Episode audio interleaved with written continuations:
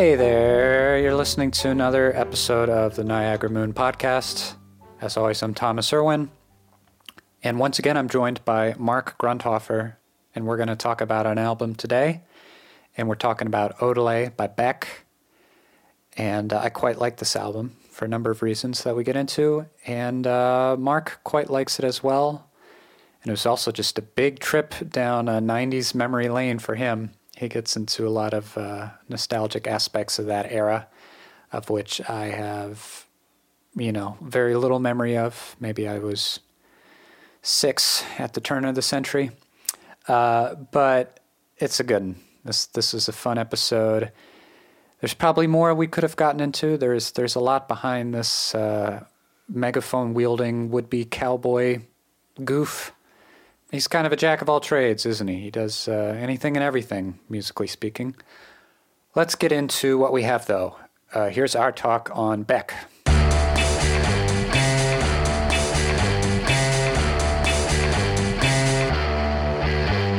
Something's wrong cause my mind is fading.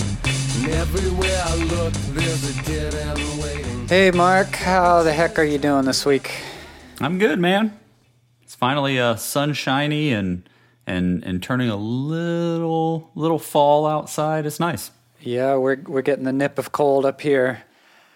Uh, what album are we talking about today? All right, we've got Beck Odelay, uh, 1996, I Yep. believe.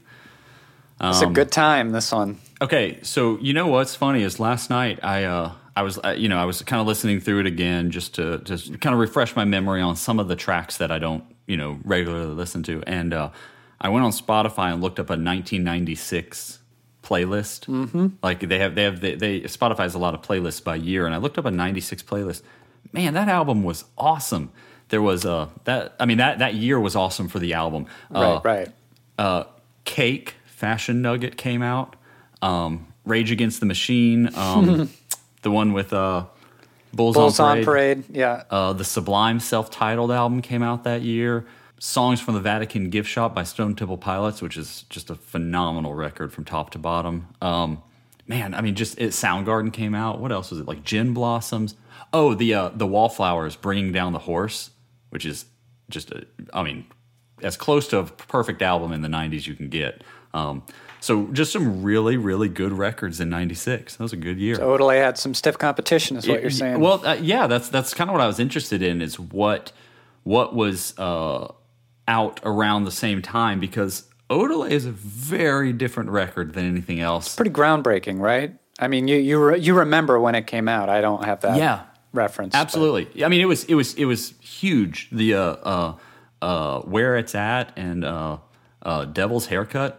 Cake, Fashion Nugget, kind of in the same realm a little bit. It's kind of redefining funky rock and Yeah. like updating it. Really, Yeah. it's like where the modern sensibility of that Yeah. kind of music creeps in. Like you're you're out of the Nirvana age. It feels like right at that point. right for sure for sure now do you listen to this regularly is this kind of on rotation with you or I had not heard these songs in a while, actually. Mm-hmm. Like many other artists that I enjoy, I got into Beck uh, probably around middle school time, okay you know, around that age.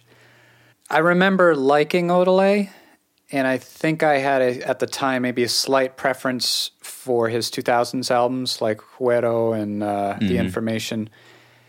Coming back to revisit this and really just hear the whole sequence, um, this is a damn fun album. This is just a it's a party, and I, I definitely see why it broke back into the mainstream and why mm-hmm. it's it's still his best selling album to date and definitely one of the first people talk about when they when they talk about his catalog. And by and large it's like I was I was like right on. This this is a good time. This is a party.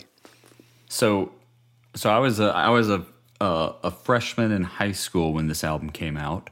And I, you know again i know i remember hearing it and going i mean this is Came out of nowhere, right? It's- yeah like for sure um, and i was i was i was kind of getting into playing music in bands and i remember we used to try to do where it's at but more of sort of a, Hmm. a loose jam we also didn't have a keyboard player so i i, I, I don't know what you were thinking there, figuring then. that out yeah. I, I I remember figuring it out on the guitar that that uh, that Rhodes uh, line at the beginning. It's a Wurlitzer, isn't it? or Wurlitzer, yeah, yeah. Wurlitzer yeah. 200A. Slight difference so in cool. Yeah, yeah, yeah. So so cool, so cool. Um, listening through a lot of the non, you know, Billboard chart songs Mm-hmm. on here, you know, it definitely brought me back. I, I forgot how kind of country the record is. Parts, You know, yeah. I mean, if the cover is any clue, Right, right, for sure. I forgot how um, uh, experimental the back half of it gets. yeah. Um, High but I also- five. Yeah, that's the last three.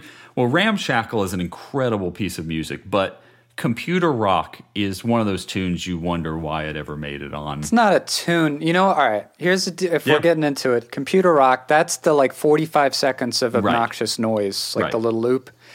So the way I have this album Odelay and how I think it was originally released, it's like you hear Ramshackle. That's Mm-hmm. how the album ends, and then say if you were putting on the record, you're like, okay, I guess Mm-hmm. it's done playing. But if you le- leave it sitting for too long, it assaults That's you funny, yeah.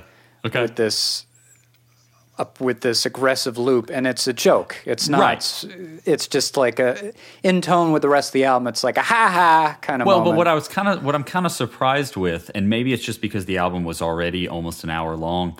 Um, you know, the '90s, and and anyone who's younger and doesn't own physical CDs doesn't know that the '90s was like the era of the secret track, right? on CDs and stuff Like you would, you, the last track would end, and then it'd be ten minutes of silence, and then all of a sudden this other track would come on. That's what I think computer rock sounds like to me, like like a secret track, you know, from that era, because yeah yeah it's doing that all kind of those bands, you know, had secret tracks at the end of their CDs. you have that on even dating back to Sergeant Pepper's never had it any other way Sure, sure, but it wasn't ten minutes later because you were confined by the, uh, you know, by, no by the yeah yeah it wasn't such a uh, yeah a delayed surprise I remember there. I have a I have a an old ska band called Regatta '69. nice They had a they had an they had an album called Prime Time, and after track like 13, there were enough tracks to you'd watch it count up. They were one second long tracks, and it'd be track 14, 15, 16, all the way to track 69, and then that was the secret song, which was actually a pretty cool little song, you know. Um, so it would track up. novel idea Um, Yeah, you know, I mean, everybody, everybody was kind of having fun with that. This new long format of the CD, you know, 80 minutes exactly, exactly. Who's going to fill that up? Oh, well, we did with, you know, but there's 15 minutes of silence. So anyway, so so uh, yeah, so the last couple are kind of weird. So here's here's where here's what really hit me. Um, listening to this from start to finish again, you know, I, I- of course I've listened to the hit songs on on playlists, um, but it, it had been a decade or more since I went through this from top to bottom, I think. And it, it really brought me back. But I forgot how much in the 90s we put turntables in in popular songs. That was the age of that was like the golden era. I mean, it kind of started in the '80s, but that was like the golden era of sampling and the creative possibilities. But I'm just saying, like like 311, Incubus, these bands that would just have a guy Yeah. who's literal, who's only there to to do scratches, right? Almost instead of a drum fill, we got someone who's going to do a little scratchy scratch, and it's kind of dated. It's kind of dated when you I listen to oh the, boy, to the this record. the Odelay stands apart from that though. You think so? Well, Uh, yes, Maybe, I, yeah. The Dust Brothers are gods of production. They really. yeah. the production is really good. But but does the does the sort of like low pass filter hip hop drums not get a little old as as you listen through every single Not for this on- album. Okay. All. Nope. All right. Nope. Maybe I'm maybe I, I'm coming I- There's it. plenty of examples you could find from that era that I would agree with, but this Okay. Stands apart. Well, Yeah. maybe and maybe that's the thing. Maybe I'm coming into it more looking at the whole mid '90s. You know, when when every not every band, but there were a lot of bands that were going into the is this borderline hip hop, but it's you know a Yeah, rock band, yeah, right? playing with that. Is it board? You know, and so then you got into sampling with those those uh you know kind of 80s Run DMC drum loops, right? Um, Mm-hmm. You know, because this band, this album and the Dust Brothers, pretty incredible. Like th- this album is is produced really, really well. Like just uh, like from a production standpoint, it totally like still stands up. I just, It's just, I just a fun house of different Yeah. sounds and moments Yeah. and just like totally crazy ways to juxtapose different rhythms and Mm-hmm. ideas. Like it, uh, this listening to this, it was this feeling of like anarchy, Mm-hmm. like this statement of we're just going to play with it all, like nothing is sacred. for sure. To- totally not surprising that David Fincher, director of Fight Club, picked these guys to do the score for The Fight Dust Club. I was yeah. like, right, that feels so on the money. I really got Fight Club vibes listening to this. I actually knew the Dust Brothers from Fight Club more than this album, and it, Oh. you know, like because I just I remember getting, you know, you saw Fight Club, and what year was Fight Club? That was like 99. 99 okay so saw fight club i remember you know there's there's two main things i remember from fight club one is the dust brothers contribution to the soundtrack and the other is where's my mind by the pixies you're right Yep. so so those Big two musical cues there. exactly right um and and i love yeah i loved the uh the the music for that so when i when i was looking through this i didn't i, I didn't you know realize that it was dust brothers that had done this until just now like just recently in re-listening to this so it makes a lot of sense i also in looking up just some info on the dust brothers they did MMMBop by hanson Hmm. I saw that this morning too. Yeah. that's kind of wild you know i mean that song doesn't seem like it has anything to do with them but hey you know. It's weird how that happens sometimes. i'm sure i'm sure they bought a nice little beach house off of that song. A couple of them So yeah, get, getting back to Odelay, part of what makes this album pop so much is his collaboration with the Dust Brothers and mm-hmm. all the stuff they're bringing to this mm-hmm. album. And it's kind of fitting that maybe my favorite Beck album over this one slightly. It's kind of hard to decide, but uh, Guero from 2005. I like that one which is lot. the other one produced by the Dust Brothers. yeah that's a great album It's oh yeah, and it's so it's kind of listening to this. I'm trying to figure out okay, what part of this that I'm really jamming out to, what aspect of this is just the Dust Brothers doing their thing versus like what did Beck write and record and perform and bring to the table? Like I'd be really curious to see how that broke down. didn't he have this album or some version of this album done and then a record producer or a friend or somebody said nah don't release this. You need to start over. And maybe that's when he hooked up with the dust brothers? I thought i read an interview at one point that said that he's talked about that. Maybe it's a different album that i'm thinking of.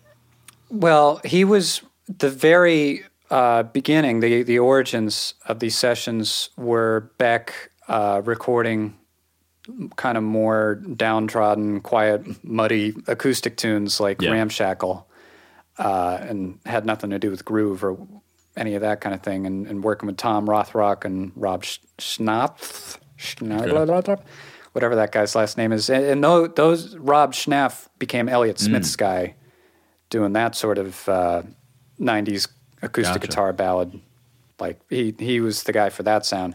I don't know on whose part it was, but there was impetus for Beck to do something with uh, with more rhythm, and maybe this was after uh, Loser, Loser became Yeah. a bigger hit.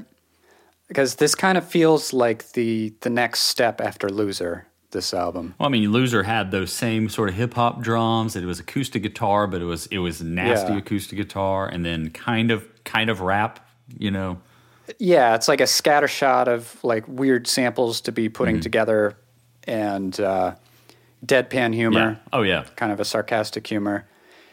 So it's like I don't really get into anything pre Odelay as far as Beck goes, except for the song Loser. I love that song. That's a great single. And then Odelay is like him really making his appearance on the like yeah the hit right. music scene. This this is what kind of solidified his uh, his legacy because it was his fifth album. He's got which- all all these other weird songs that I never got into. But no one really pays attention to yeah yeah i mean I mean, I think they have their audience, but it's like it's relatively avant garde compared Right. to this. Now, I was trying to find something which maybe maybe as a Beck fan you know this. I don't know. Um, I have still in my you know on, on my uh, uh, uh, like all these burned CDs that I got off LimeWire or Napster back in the you know early 2000s, and one of them was uh, you know, I, I really liked the Loser, and I liked this Yeah. album. So I remember looking for some more Beck, but I found this one. I think it's a B side, but I tried to look it up and I couldn't find it online. Um, and it's called MTV Makes Me Want to Smoke Crack.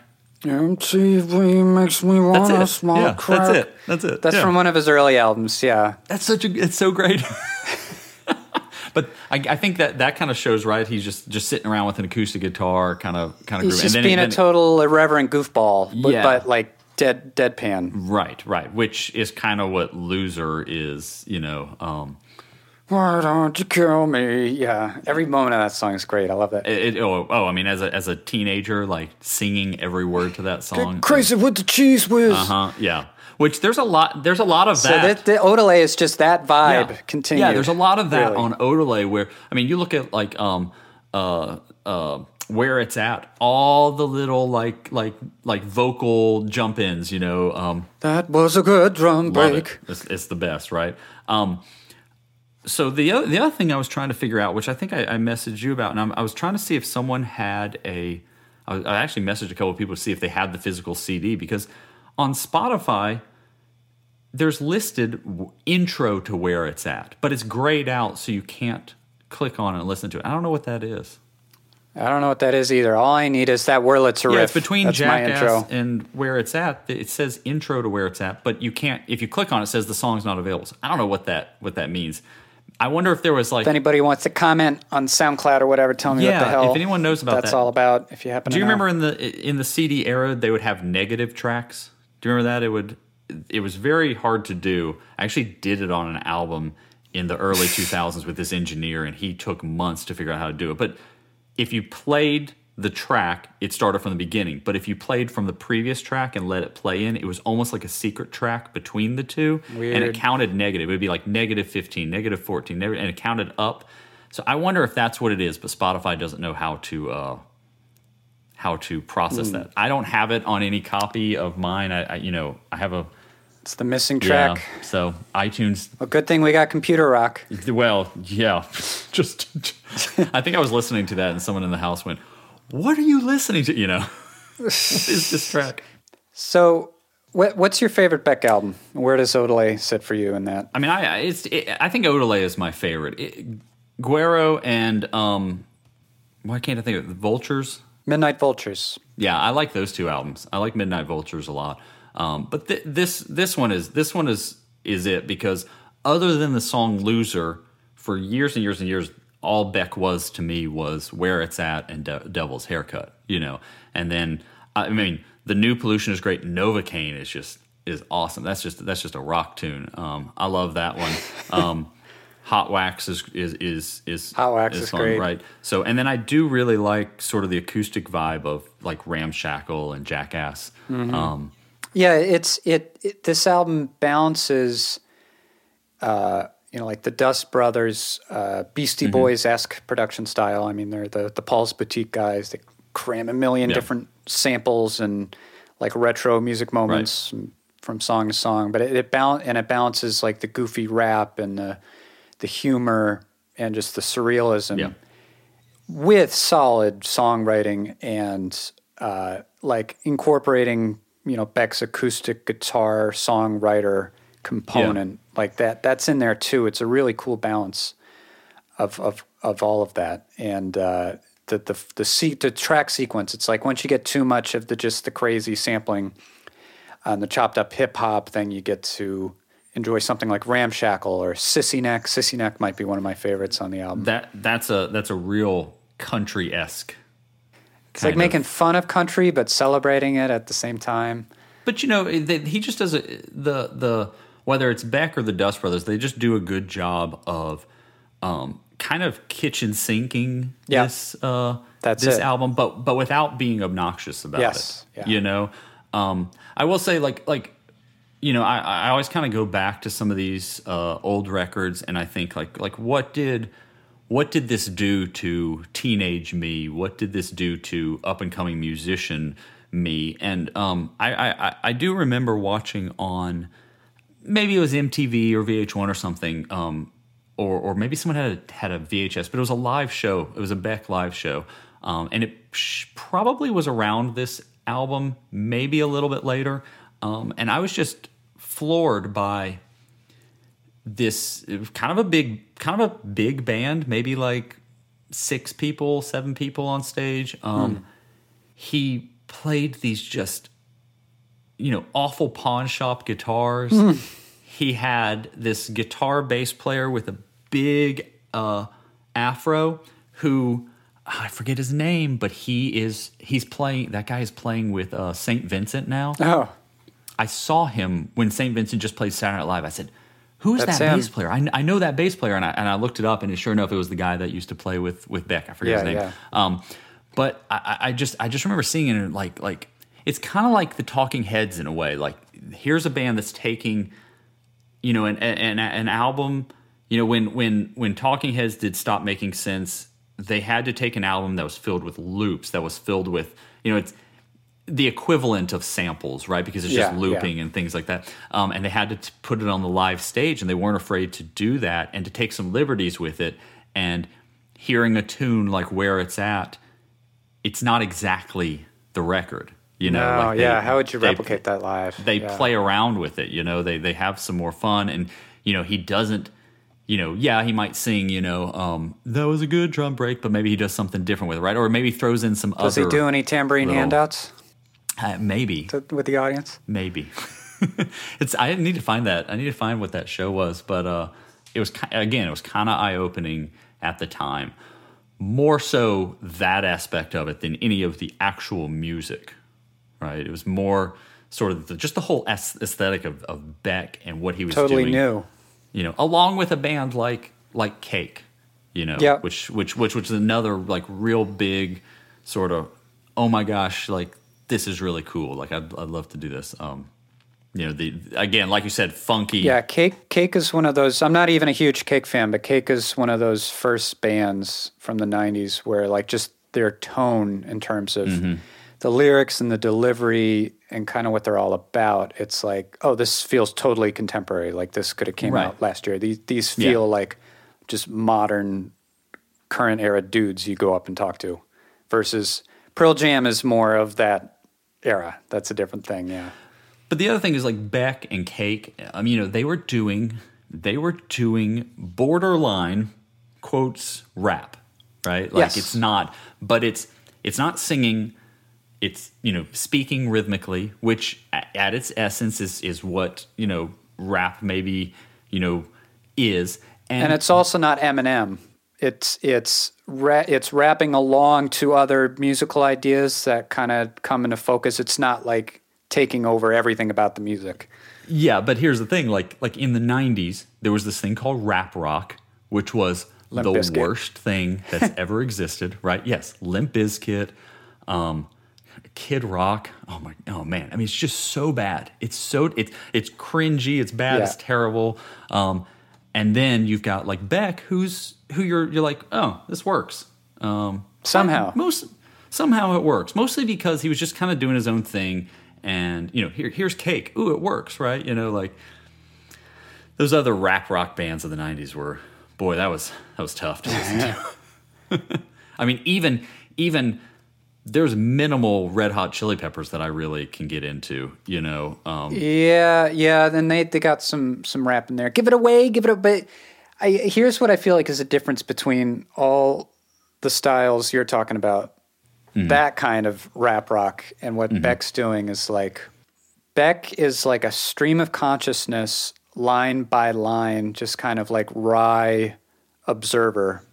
And mm-hmm. it's almost like he he has too many funny things he wants to put in his lyrics for it to fit into singing, so he ends up talking to deliver it rather than like really trying to hype you up or really performative. It's just Yeah. like I, I listened to this album driving on a on a late in a sunny afternoon, passing a lot of people that that were out and about, and it's like a people watching album. It's just Yeah. like weird observation after observation. You feel like he's he's not he's putting on a character, but he isn't. Like it just feels like you're hearing just raw thoughts coming from his brain. and his vocal delivery is you know second to none. I mean, it's, it's great. Like, yeah, well, but uh, but uh, but it works so well Oh, yeah. for him. And then he does sing, sing, and it sounds Yep. great. You know, Yeah, he But does it's both. Still, a great balance on here. Yeah, and, but you'll you've never you'll never hear a Beck song and go, hmm, is that Beck? Like, because you always know exactly. Like, you know, the production can sound maybe like some other things, but then you get Yeah, into yeah. him him him sing, speaking or singing or whatever it is that he's doing, and you're like, voice. oh, yeah, that's that's Beck, which is which is good to have. Um, uh, oh yeah. On that '96, that was the other. That was the other album that came. Speaking of unique voice, Dave Matthews Band. That was another one he was competing with. Was the the uh, the beginning of you know the Dave Matthews Band craze. So the '90s were just the Wild West, man. there was there there were so many styles coming out at that time. and Odelay was just right on the forefront of that. Like the, I, I feel like this is a generational thing that you really start picking up on by this time. Is all these artists you've mentioned, and then especially Beck. They, I, it feels like they're the first generation of artists to grow up on a really, really diverse, eclectic mm-hmm. record collection. Yeah, Like if you have the the baby boomers in the '70s classic rock scene, they all listened to the same few records when they were growing up. In Absolutely. the '50s, Absolutely. early '60s. yes, Just the Elvis influence. It was kind of Right. more monotheistic. This is like mm-hmm. Beck and the Dust Brothers both are clearly the product of growing up with like 500 different records, going from this style to that style, and like your your the way your tastes formulate is just very different and so much more diverse compared to the artists of even like 10 years before that. I feel like.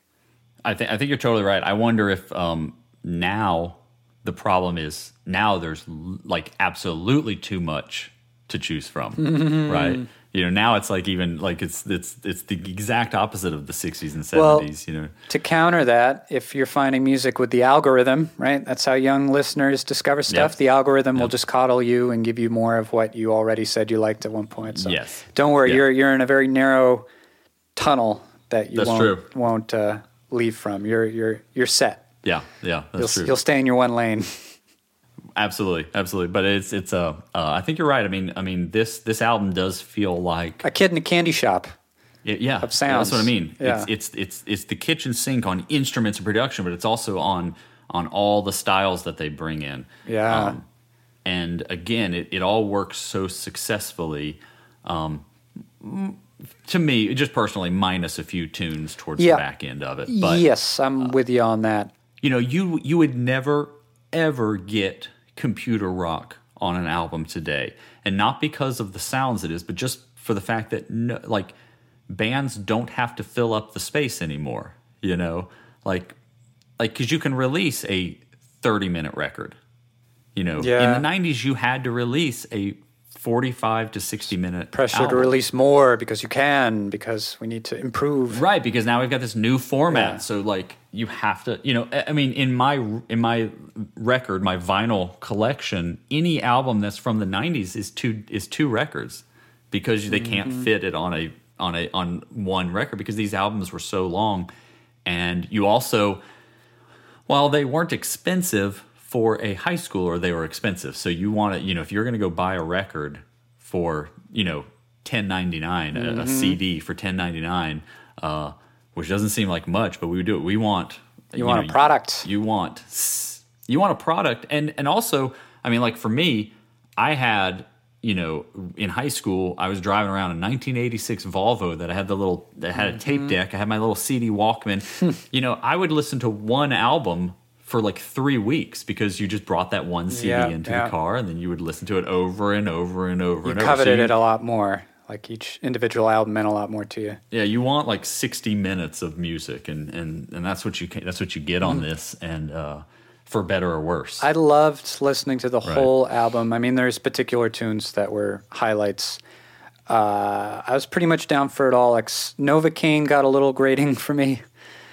Uh, and then High Five Rock the Catskills is like, uh, Yeah. aren't we done here? yeah, that that yeah, that's not my. I mean, thank God. Uh, what is it? Ramshackle comes after that one because Yeah, uh, palate cleanser. Yeah, exactly, exactly. Um, uh, Devil's Haircut is just it's just such a cool song. The the What a great bass line. yeah, and the, That was and one of the first bass lines I played around with when I was Okay. Getting into the instrument again around middle school because it's Yeah. you could just play that without using you could do it with one hand, just like plucking the strings because they're all fourths apart. Uh-huh, boom, yeah. boom, boom, boom. Like that's just super beginner friendly and fun. Yeah. Well, the the you know I, when you when you open up the album with that song and you have just the the most coolest grungiest disgusting like guitar bass Guitar tone, sound, yeah. the, you know that that that opening bow and the string is so loose it like oscillates down um you know it, and with those with those with those drums. I mean you know you're in for like something something really new and exciting and uh, i don't think i heard that one first. I think i heard where it's at on the radio and then i went and got the record. Um but i'm sure putting that cd in the first time and hearing that devil's haircut was like wow a punch kick in the gut, yeah. I, I, I, because I think I think where it's at was the first hit. I know, I know, the new pollution was a hit, but that was I think later. But Yeah. No, this this had a few hits. Jackass, I saw charted. oh wow, okay, Yeah, I want I want to get in all these all these tunes in a in a sec. But uh, yeah, Devil's Haircut, great intro. One of the best Mm-hmm. Beck album intros. So wait, did you say Jackass was on the charts? I think That's kinda- Jackass, yeah, was a single that charted. If I remember my. Wikipedia research from this morning correctly. uh, yep, it was a single. Okay, And uh, do you know the the sample that that song is no, kind of based around? it? What is it? Uh, so I think one of the best examples of tasteful, creative sampling Okay. for a for a pop song. Uh, Van Morrison's first band, Them, has a cover of "It's All Over Now, Baby Blue," and that's where you get that beautiful kind of shimmery guitar going. Okay. dun, dun, dun, that arpeggiating guitar Okay, is from that song, but then he totally reappropriates that sound for Jackass, and it's a whole new song. But just what a like beautiful choice of sample and how he like reinterprets it so for a new piece of music. I love it. Now there there's like samples on pretty much everything on this record. Oh yeah, it's covered in samples, but that that is an example of like where the one of the just the cruxes of the song, like one of the pillars that it sits on, harmonically and everything else is like that one sample. What I was going to say is like, you know, just about everything on here is sampled from something. Um, Yeah, Which yeah. which one was probably crazy expensive. Um, but two, um, Oh no, this is before you had to clear everything. I mean, these are the guys that made Paul's Boutique. There's even more samples on that.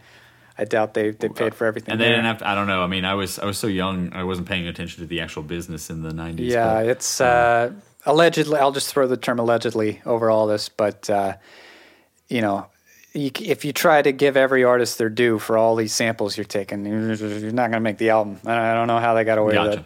Well, what I was going to say is, you know, for an album that has samples Yeah. everywhere, I don't know any of them. Yes, it's very tasteful choices. Yeah, Right. I don't. And and and, and if you point them out, uh, you know, and maybe I should go through. If you went through and pointed them out, I'd probably go, "Oh wow, I didn't realize that's what it was sampled from, or something." But they they do such a good job of disguising the samples and using them, like you said, tastefully or blending. blending them or or maybe like just manipulating them however they're going to do i mean at the same time you had uh you know like coolio sampling uh uh pastime paradise for for gangs which is and it's literally like the You had more blatant examples. Yeah, Under Pressure for Ice Ice Baby. yeah yeah although vanilla ice would argue against that so. but anyway my point is like it's just I, I think it's pretty impressive that i mean I, in 96 or 97 or whenever I was listening to it, or probably until more recent years, I had no idea there were any samples. I didn't even know that's what this was about. I just thought this is, again, this is a band in the studio just making a record. Right, because it kind of it does still feel organic. It doesn't feel so Right. like scientifically pasted together or something. Yeah. I mean, again, listening now, I hear, you know, Yeah. th- the drum loops are not are not my favorite now. At the time, it didn't it didn't occur to me that that's even what was happening.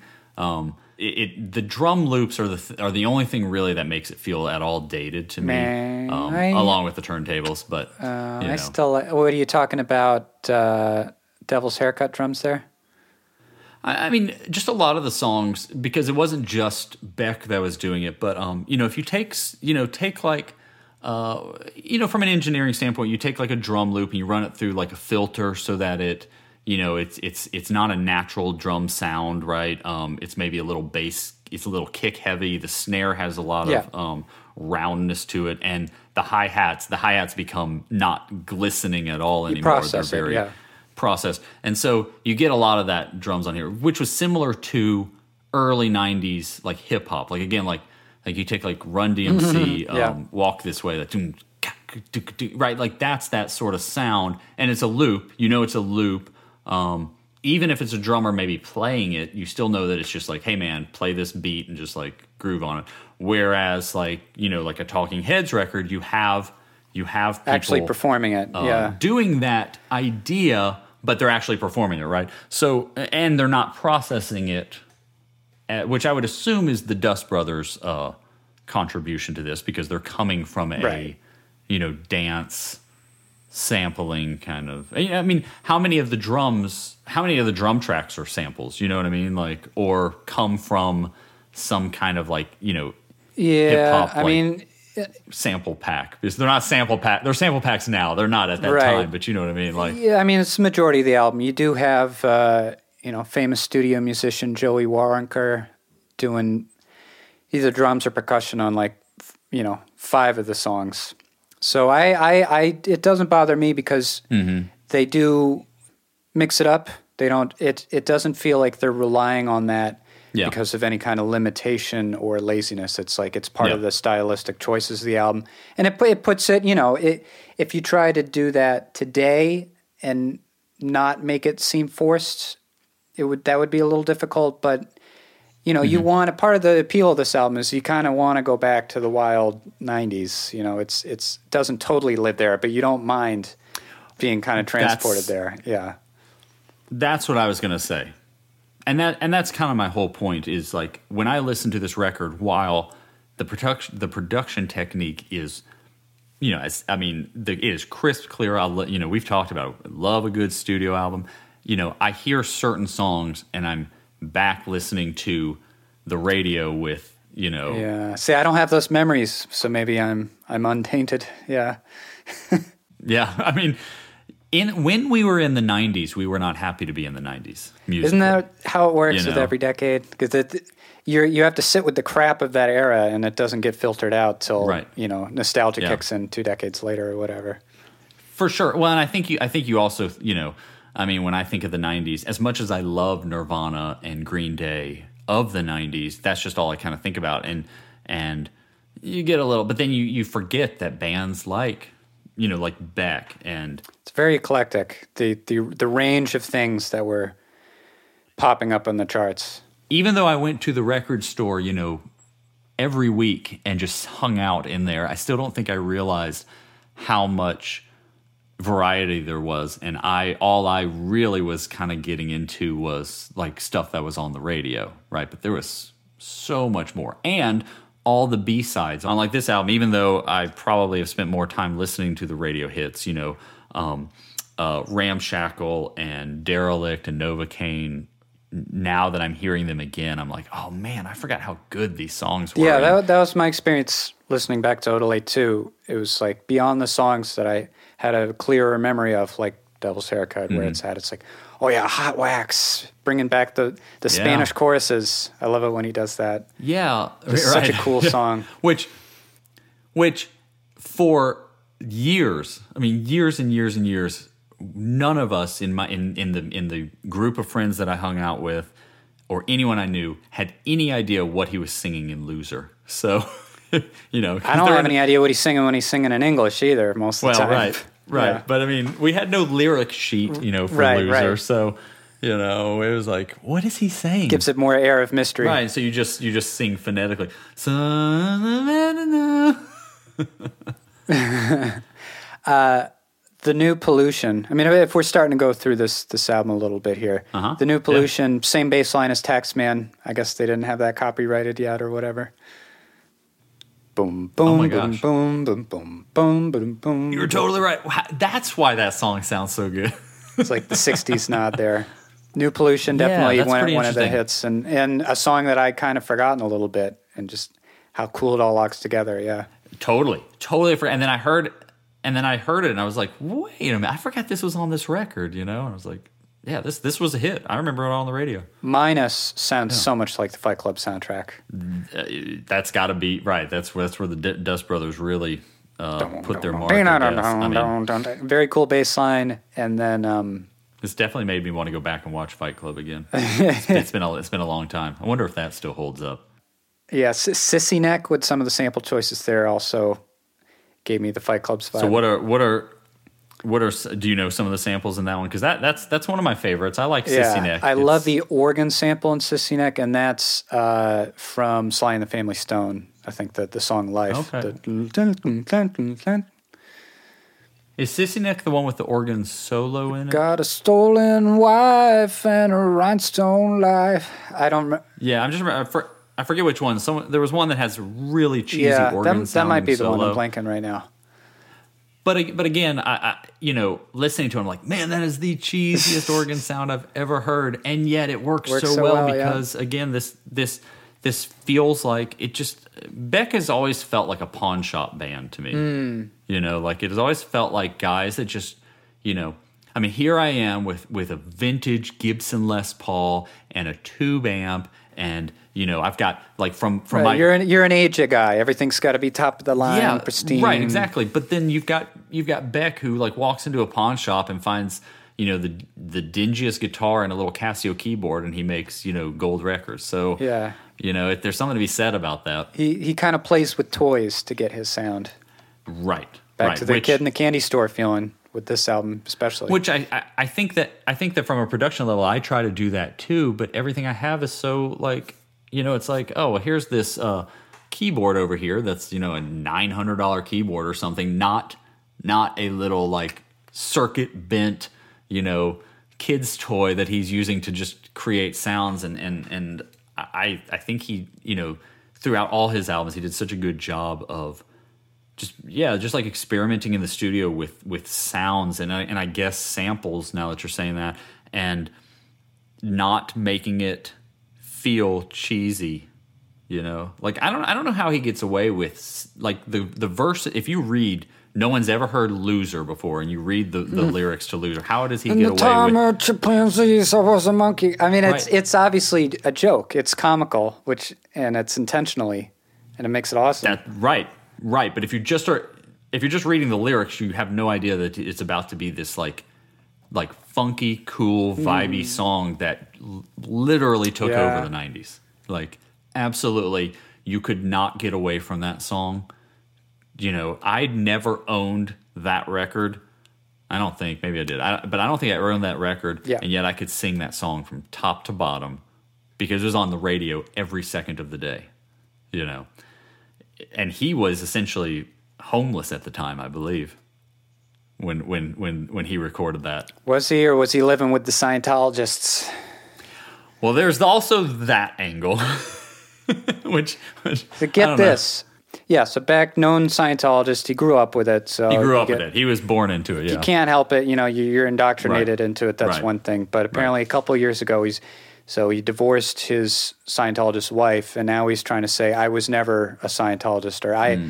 That's not really part of who I was. I Mm-hmm. don't have a connection to them at all. And it's like, you're so full of shit, dude. Beck is personally speaking, he's probably one of the least likable people I've talked about on this podcast. I'm just everything I've gathered about him, I'm not really a fan. I mean, other than the Scientology angle, I haven't I haven't really delved into him on a personal level. Um, Yeah, you kind of not so inclined to, right? I'll, I'll keep it that way. Yeah. Yeah, I like the records. I like uh, you The, know. yeah, some of the records. I, I go, I love everything from the loser song Mm-hmm. until like Morning Phase. I thought was a really nice downbeat album.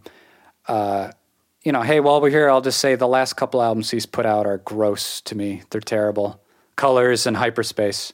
Um, I mean, we're talking about a guy who's been we're in we're in decade like three Yeah. of him being being a uh, a musician of note. Mm-hmm.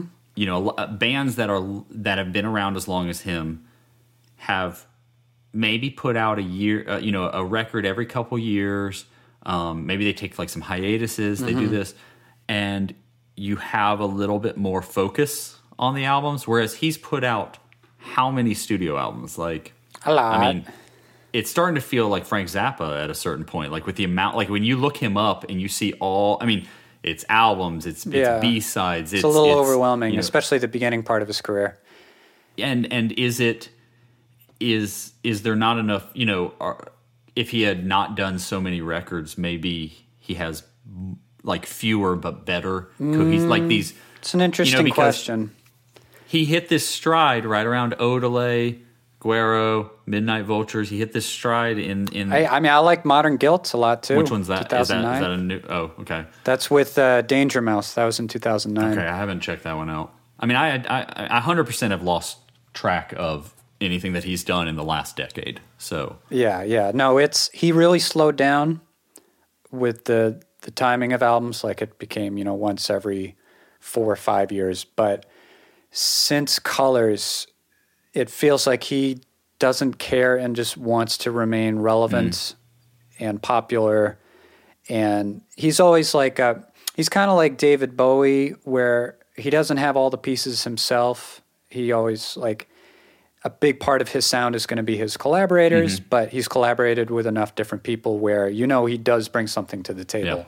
He's he's got his own and you know lyrics and everything else, but uh, he's just giving himself over to like whatever the most popular thing is, and okay, I'll do that, Yeah. and therefore I'll be more popular. With no, it doesn't feel like he's bringing any kind of intentionality or like personal got it.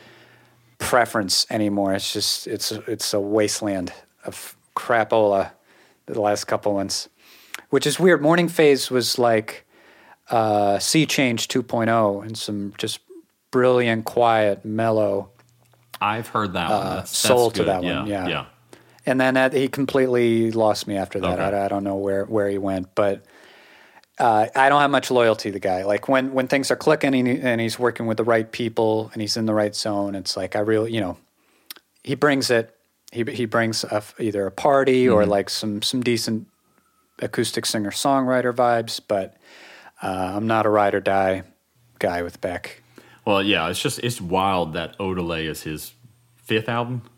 Yeah, but I mean, it's a lot of clutter before that. I mean, Mellow Gold has its has its moments, Right, but that's what I'm saying. Like you don't you don't really like Odelay really for for probably uh, definitely the casual fan, but maybe even some of the hardcore fans it is the the the debut album. You know, what I mean that's where that's where I mean, yes, we all where we all, we all knew all we all knew yeah. loser, we all knew loser, but no one knew anything else from that. And then I think maybe I mean he got lucky that loser was such a huge hit because that played on the radio for you know five six years, and I guess he was able to put out some other re- records under the radar, and then Odelay came out. I mean, what year was Loser? That, that had to be like ninety three. ninety three, I think. Yeah.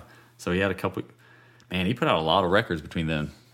So yeah, He- a lot of B side stuff. I He's guess. he's a hard worker. I'll mm-hmm. I'll definitely give that to him. Um, and like we were saying, you know, he's someone who grew up with a million different records playing around the house. Probably he mm-hmm. took in all these different influences. It's really admirable how he was able to put them together in different ways over the course of his career. I think it's pretty fair that people compare him to David Bowie in that way. Mm-hmm.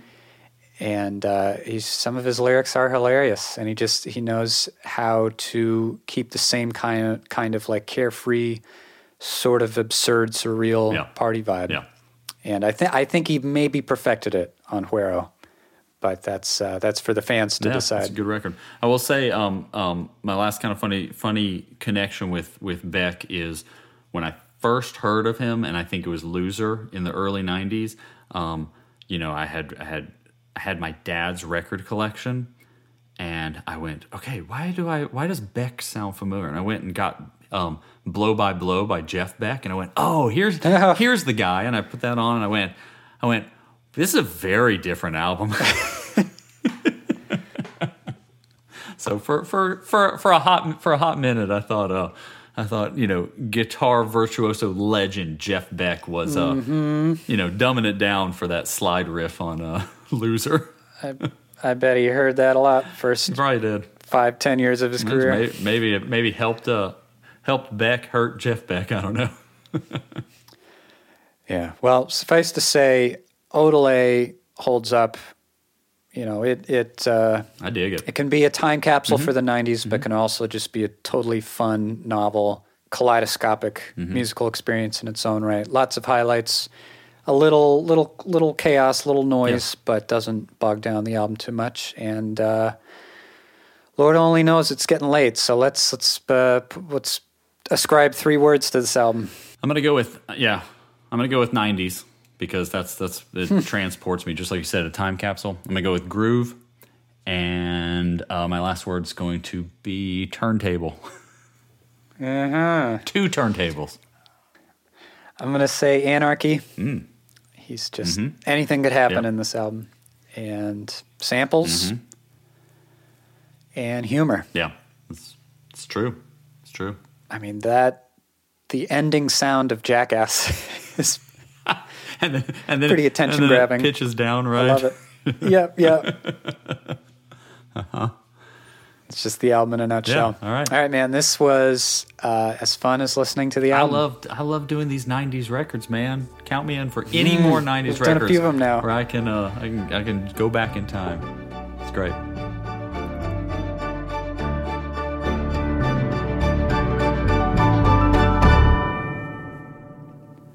That is it. Uh, yeah, I got a little prickly towards the end there, maybe, but uh, again, we're we're here because we are fans of the music, and that's the place we're going to stay. Uh, you might have noticed this episode came out uh, two weeks after the previous episode. To be honest, I think that's going to continue to be the the pattern for a while here, at least. Just as uh, easier for a few different reasons, but uh, yeah, bi-weekly Niagara Moon podcast episodes to be expected in the future but we'll we'll keep on going. There's there's so many other albums I want to talk about. I believe next episode will be Prefab Sprouts Two Wheels Good slash Steve McQueen, depending on which country you're in. Uh, so you can look forward to that episode. Ta ta.